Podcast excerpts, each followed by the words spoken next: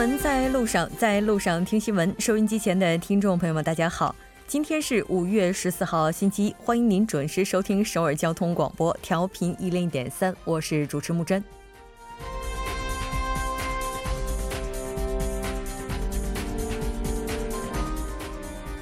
在国际舆论一片沸沸扬扬声中， 以色列建国七十周年之际， 美国将使馆从特拉维夫迁到耶路撒冷， 为中东局势再添变数。 半岛问题上， 美国国务卿蓬佩奥十三日表示， 若北韩完全实现无核化， 美国将解除对其实施的经济制裁， 并允许美国私营资本对北韩投资， 以帮助北韩在能源、电力、基建、 农业等方面的发展建设。 二十五年间， 美国未曾赢得的信任， 在丰西里爆破提上日程之后， 希冀能迎来良好的开始。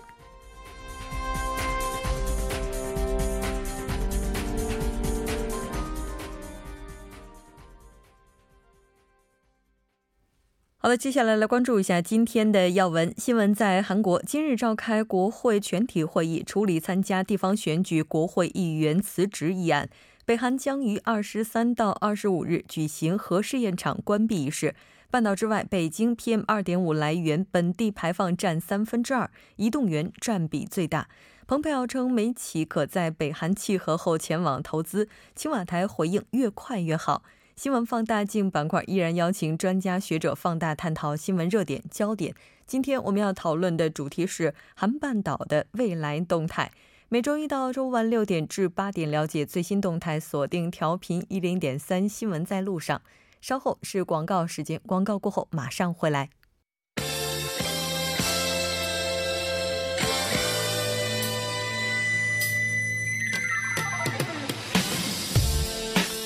新闻在韩国，带您快速了解当天主要的韩国资讯。 接下来马上连线特邀记者申海燕。海燕你好。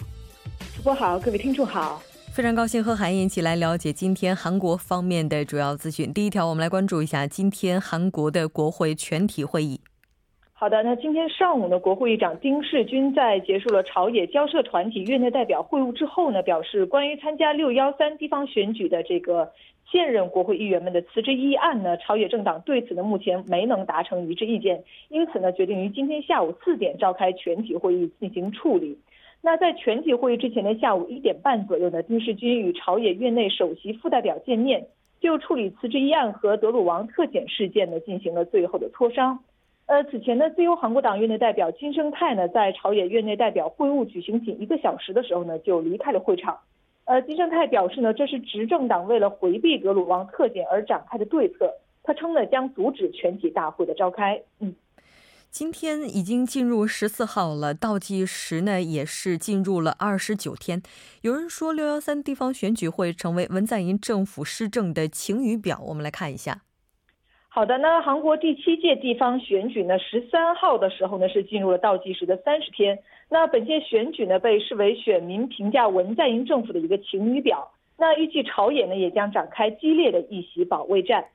韩国十七个广域行政区领导选举和教育间的这个选举， 以及二百二十六个基层这个单位领导的选举呢， 将在六月十三号 同一天举行。 那当天呢， 还将产生三千七百五十一名国会议员， 包括呢 八百二十四名广域选区议员 和两千九百二十七名基层选区的议员。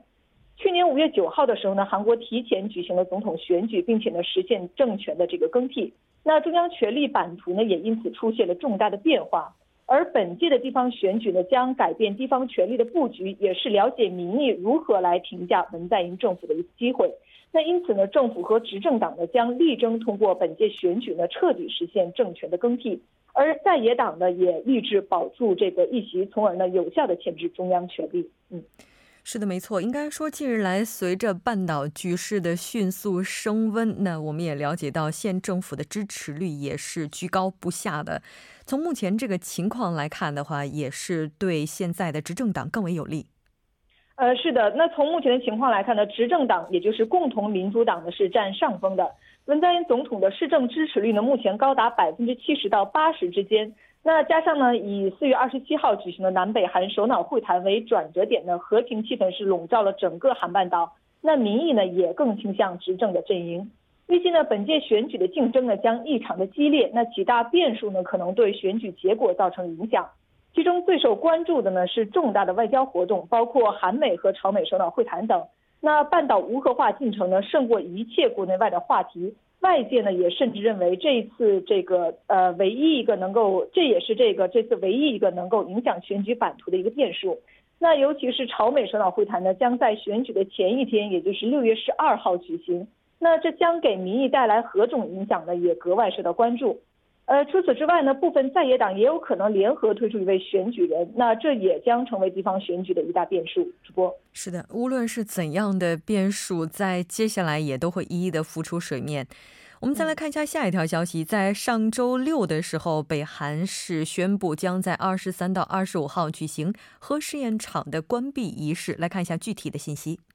好的，那北韩中央广播电台等北韩的媒体呢，十二号报道，北韩将在考虑气象条件的这样一个情况下呢，于二十三到二十五号呢关闭丰西里核试验场。北韩的外务省呢当天发表了新闻资料，称呢，呃，根据这个北韩劳动党第七届中央委员会第三次全体会议做出的决定呢，呃，核武器研究所等相关机构呢正在制定有关关闭北部核试验场的具体措施，以确保相关工作公开透明。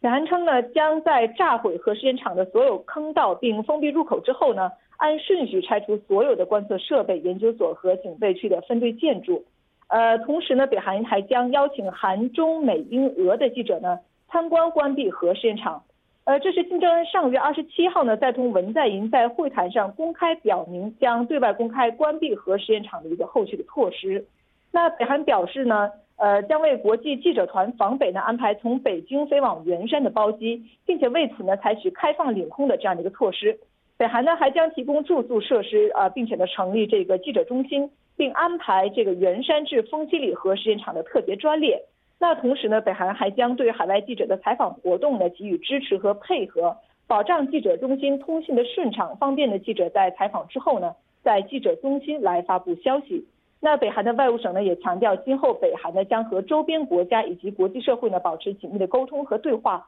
致力于守护半岛乃至世界的和平与稳定。嗯，是的，在北韩宣布了丰西里核试验场这个爆破的日程之后，我们了解到十三号青瓦台发言人也是做出了回应，来看一下。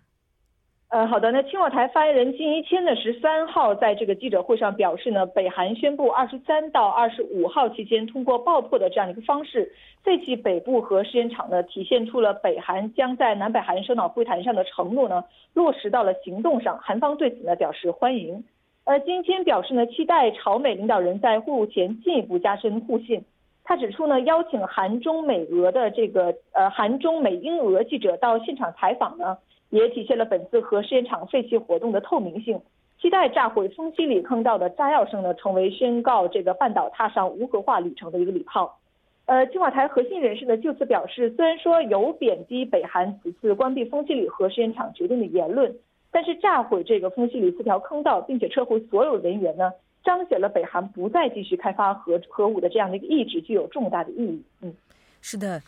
在今天，韩国总统文在寅主持召开的青瓦台首席秘书以及辅佐官会议时，也是就北韩的这一决定向国际社会透明公开关闭核试验场过程表示欢迎，并且予以了高度的评价。那这条了解到这里，我们再来看一下下一条消息。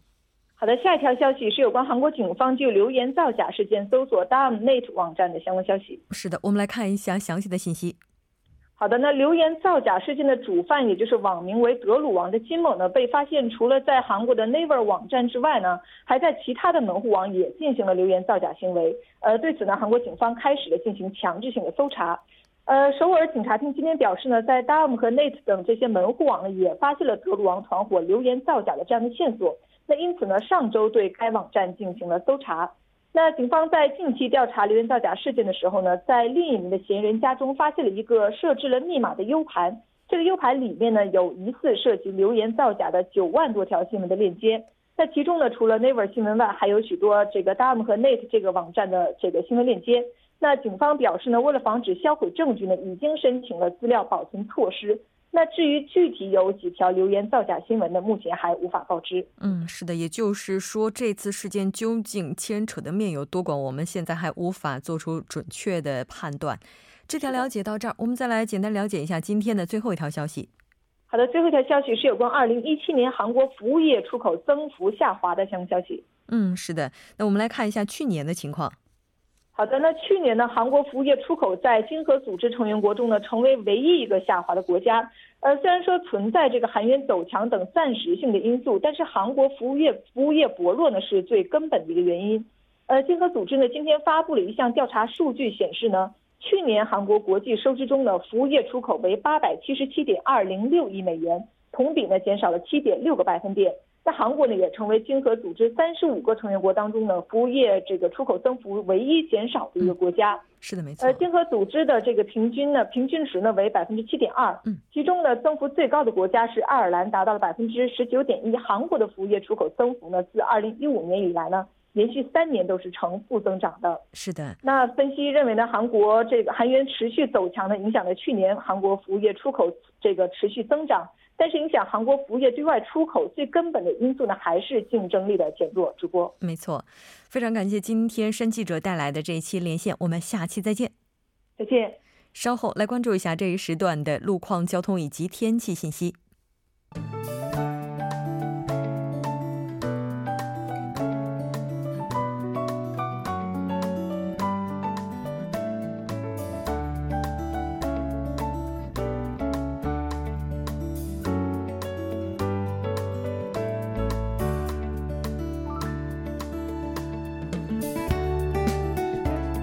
大家晚上好，今天是星期一， 这里是由程琛为大家带来这一时段的路况及天气信息。 现在是晚间六点十三分， 我们先来关注一下高速的路况。 在首尔外环高速公路九里至板桥方向， 不久之前呢停滞在板桥分岔口附近的故障车辆， 目前相关人员已经将故障车辆的问题成功解决， 并驾驶车辆驶出该车该路段。 目前呢路面已经恢复正常。 还是在相同方向， 广延隧道至西河南交叉口路段， 目前呢由于晚高峰行驶车辆的增多而交通停滞。 相反方向， 在板桥分岔口附近路段， 目前呢是有一辆货车发生了故障， 暂时停靠在该路段的应急车道上， 请来往的车辆参考相应路段小心驾驶。 接下来是在内部循环路城山方向， 红志门至隧道出口路段的三车道上， 目前呢是出现了一辆故障车辆， 受其影响目前从马场交叉路开始，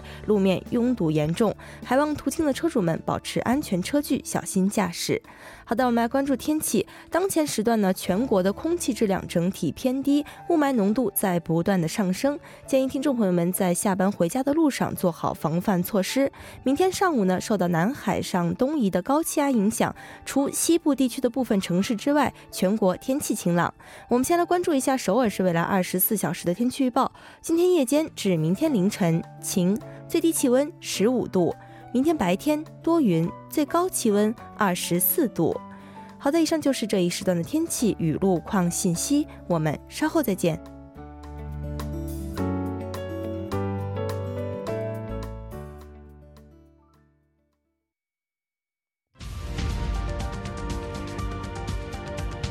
聚焦热门字符，洞察新闻背后， 全方位解读当前时事， 新闻字符。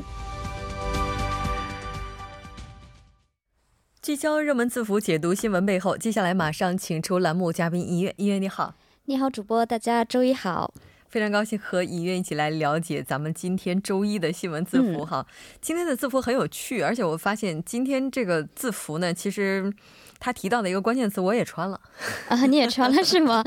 那我们就应该知道了这个字符是跟我们有一个词是跟我们哪个衣着有关的，是穿牛仔裤。那么另外一个这个名词啊，定名词是什么呢？就是老头子啊，穿牛仔裤的老头是我今天要跟大家分享的这个主题。我看到这个关键词的时候真的是 啊，忍不住的想笑哈。呃，为什么？因为我觉得这个人，首先他在造这个词的时候想表达的意思应该是说穿牛仔裤跟这个老头子前后是不搭的，但我总觉得现在是老头子也是穿牛仔裤的。对对对，所以别说这个穿牛仔呃穿牛仔裤了，他就是包括这个我们说有带乞丐这个破洞的牛仔裤穿的这个就是老年人，我也是见过的，所以这个呢是绝对先提前说一下，绝对没有任何就是说要诋毁老年朋友的这样的一个意思。我们所指的是什么呢？它是指就是说 日趋就是成为一个问题的这个韩国的企业文化，那就像主播说了，我们一提到牛仔裤，你看我们主播穿了，为什么会穿呢？因为它够时尚，够年轻，它是一个象征，对吧？那我们说老头子的话会多少，哎，他还不说老年人呢，就说老头子会给我们一种什么概念呢？嗯，这好像非常刻板。对，非常刻板，很固执，然后有点不太通人情这种，所以就说了你一个老头子穿了牛仔裤，你就以为你就成为一个年轻人比较有这种 新新颖的思想了吗？其实不是，也就像刚刚主播提到的换汤不坏药，按照东北有一个笑话，就是说你以为你脱了马甲我就不认识你了吗？这种效果是一样的，也就是说我们换的呢只是一个外在，所以骨子里面呢还是会有那肯定就跟职场有关了。来看一下，对，这肯定就跟职场有关了。 应该是跟什么事儿有关的，来看一下。对，这肯定就跟职场有关了，正好今天是星期一啊，也是大部分职场员工最不愿意哎起来的这样的一天，是因为这个大韩商工会议所呢和一家这个国际非常非常有名的咨询公司啊，这个 M 家，他们在今天发布了韩国企业的企业文化和一个组织健康诊断报告书，而且是第二版。为什么说第二版呢？是因为他在一六年呢执行过一个 第一轮的这样的一个第一版出台，所以它这个第二版呢是说这个一六年呢执行过一个第一第一轮的这样的一个第一版出台，所以它这个第二版呢是说这个一六年第一版出台以后，我们这两年来，哎，我们看看韩国的企业有没有一个改善的这样的一个现况。所以呢也是再次以职场人为对象，大概是调查了有两千多人这样啊，我们看到这个早期呢我们熟知的几个韩国企业的通病，哎，比如说这个加班多、会议多、交流不善的这种工作方式，确实是对得到了一个多多少少的改善。但是呢依旧是在这个不及格的这样的一个 档线呢，具体来看的话，就比如说我们说加班这个现象，它是从两年前的三十一分涨到了四十六分，哎，但是我们知道这个还没到五十分呢。那刚才我们说这个会议特别冗长的这种会议呢，是从三十九分提高到了四十七分。那唯一及格的就是主播刚刚提到的这个会餐文化，是从七十七分提到了八十五分，哎，说明大家还是蛮爱吃的嘛，这个是可以容忍的。 不管怎么样哈，只要是能出现改善，这就是一个比较好的趋势。因为毕竟的话，一六年到一八年两年的时间有这样一个改善， 在这儿是不是可以偷偷的稍微的小满足一下哈？那咱们也来看一下其他的一些相关的这个情况，好像也有另外的一些调查吧。 啊，它除了这个企业的我们说这个文化，还有一些对这个企业的一个所谓的组织体系，它的一个健康的这样一个诊断，它是对三家大企业以及三家中小企业还有两家初创企业这个八家为对象，可以说韩国的这种各种行业的企业都包括了。那么得出来结果呢，反而更惨一点，就是说里面有七家啊，我们按照这个国际企业的标准相比的话，它是处于相对弱势的这样的一个地位的。那么 说到为什么他的成绩会这么差，罪魁祸首的三大主谋呢，就是一个低点，就是说韩国企业的工作流程它不够科学。第二点是韩国企业这个业绩管理它不够合理。那么第三点呢，就是韩国企业的领导力它目前还是尚存这种不足的这样的一个状态。我们来也听一下几位采访者是怎么说的。如果是一位职员，他是这么说的，他说首先我自己在公司内我不知道我自己的定位是什么，哎，总感觉 自己会莫名其妙的多了很多份不应该是自己分内的这个工作。哎，那么我们到了中层领导人是说什么？反正大家的年薪都差不多，如果任务多了我就耗时间把这个过去了就过去了。所以到了沟 公司的高层，那他就只能说，哎，不知道这个主播有没有看过，就有一个图是跟这个狐獴有关的。狐獴是作为一个群居的这种特别社会性比较强的动物嘛，如果看过那个照片的话，你会知道狐獴是呃虽然他们是社会性大家在一起，但是经常是分散的，比如说我们作为一个领导他在最前面，中间会有几个狐獴，最后还有几只小狐獴。就用这个来比喻现在的韩国企业的这个体系，哎，作为领导人我我站站在前面打头阵，嗯，但是中间的领导层并不紧紧地跟着我的步伐，他是站在远处慢慢看我的脸色去怎么行动，嗯，那么再远一步呢，就是我们这些小职员们他们在更远的，然后也不知道，就是观望四处，也不知道自己在干什么，嗯，用这幅图去比喻现在的韩国企业的内部的一个组织体系。也就是前面这领跑人还是动力十足，但后面已经开始掉链子了。嗯，也可以这么理解，或者说他们中间的沟通这种不善，也就是说中间也好，嗯，或者说最后的小员小员工也好，都不会跟着领导的领导率去走。嗯，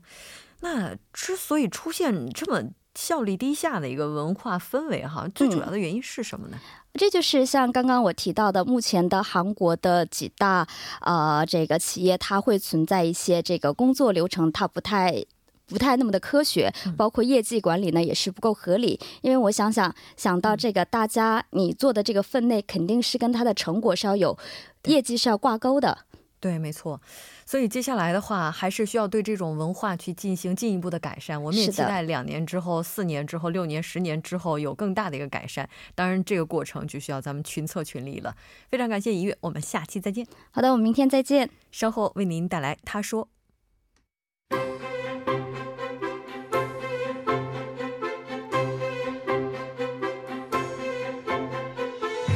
新闻在路上，在路上听新闻。您的点赞，您的回馈是对我们最大的鼓励与支持。参与节目，您可以发送短信到井号幺零幺三，每条短信会收取您五十韩元的通信费用。另外，您也可以登录 T B S 官网三 w 点 tbs 点 seoul 点 kr 给我们留言。当然，在 Instagram 搜索 T B S C News 也可以参与互动。新闻在路上，期待您的参与。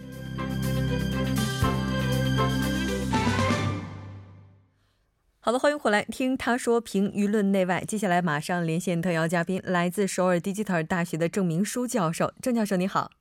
主持人你好，听众朋友大家好，我是首尔 Digital 大学的郑明书。非常高兴和郑教授一起来了解今天的他说。首先来看一下您今天为大家准备的语录是什么。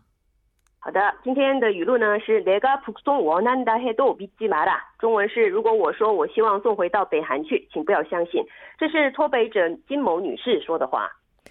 脱北者金某说了这样一句话，那她这个情况到底是怎样的呢？哎，这位金某女士呢是在一九九七年脱北，一直定居在南韩。她目前在釜山地区脱北联大实行委员。呃，他目前是这个釜山地区脱北联大实行委员。那么，针对二零一六年四月在中国浙江省宁波一家北韩餐厅的服务员十三名集体脱北事件呢，他们的日后的居处成了媒体的焦点。那么，这位金某女士是通过自己的 S N S 发表了两分半的视频。她在视频中表示，这是针对未来将会发生情况的预防策之一。她还表示，我们在任何情况下不会自发的回到北韩去，并且呼吁说，如果是发生万一情况，希望韩国国国民为我们开展呃脱北民救济活动。他还说他呃为目前的这种情况呢感到悲痛。嗯，是的，其实这个事件应该说过去已经有非常时间了。我们也来看一下就海外的这些北韩饭店女服务员集体脱北的事情，政府的相关部门他们有没有做出相关的一些行动？嗯，这个北韩饭店女服务员的集体脱北仪式呢，是发生在二零一六年四月。当时脱北服务员呢，通过一家媒体公开说，他们全体是靠自己的自由意志脱北来到韩国的。不过前几天，一家电台发表说，这些服务员呃不是自己的意志，而是计划性脱北的，这和日前一贯的说法是相违背的。那么韩国政府呢，似乎担心南北关系、脱北者人权问题等会带来的影响。不管怎样，为了南北关系不再被国内政治所利用，这次脱北呃这个服务员北宋可能性的案件呢，需要真相大白。那么国家情报院过去时委员会有关人士表示，有关北韩饭店服务员集体脱北的这个整个过程及说法呢，与国情院所说的相互违背，需要呃查明一切经过。目前政府呢正在犹豫要通过怎样的方式去进行调查。那么政府虽然否认，不过部分专家还分析说，呃，这也许可能和在北韩滞留的六位韩国公民的送还问题有关系。那么为民主社会的律师组织是从去年开始催促政府调查真相，今天又召开记者招待会发表声明，再次催促了政府的这个调查。嗯，确实。其实对于脱北者而言，他们在韩国的身份本身就比较的敏感，而且这也是一个非常特殊的群体。前一段时间南北韩首脑也是 这个比较成功的进行了会谈，但是对于这个群体来说，这件事情却似乎并不是那么让他们喜闻乐见的。 是的是的，脱北者呢，他们目前对自己的整体性感到混淆，一直以来脱北者的被评为可以扮演南北韩统合过程中的桥梁角色。不过呢，如因南北韩交流很活泼的现在呢，却受到统一半角时的冷落待遇，邻居也对他们非常冷淡，甚至脱北者的子女呢也同样受到不平等待遇。脱北者的孩子有一天放学回来说，妈，我朋友说因为你韩国不能统一，这位脱北者母亲听到自己孩子这么说呢，就开始担心自己孩子因为自己而 在学校受到欺负。那么以前南北韩关系不好的时候，安保教育呢非常受到欢迎，不过最近也备受冷落，也有人对这个脱北者说，如果南北韩统一，脱北者将会受到南北韩两侧射来的枪弹。 其实这些话呢都是伤害到脱北者的，那么脱北者感到很无辜，只能埋怨说呃北韩没变只有南韩变了。 嗯，是的，对于他们来讲的话，可能这种心境也是比较合理的，可以出会出现的。现在为止的话，在韩国脱北者这个群体到底有多少人呢？ 那么目前定居在南韩的脱北者呢，共计三万一千五百名。 对待脱北者的问题，南韩人也有分歧。我们看这个青瓦台情愿布告栏就非常明显，到十二号为止呢，一共有十个以上的情愿说要把十二位服务员呢送回北韩， 有九千名坚决反对说他们坚决反对他们的北送。 嗯，是的，没错。其实未来的话，南北的首脑还会继续的进行会谈，南北之间如果希望实现永久的和平，可能脱北者这个问题也是绕不过去的。当然我们也希望考虑到他们的立场能够更为妥善合理的来解决这个问题。好的，非常感谢今天郑教授带来的这期连线，我们下期再见。好，谢谢。到这里今天的第一部节目就是这些了，稍后第二部节目当中再见。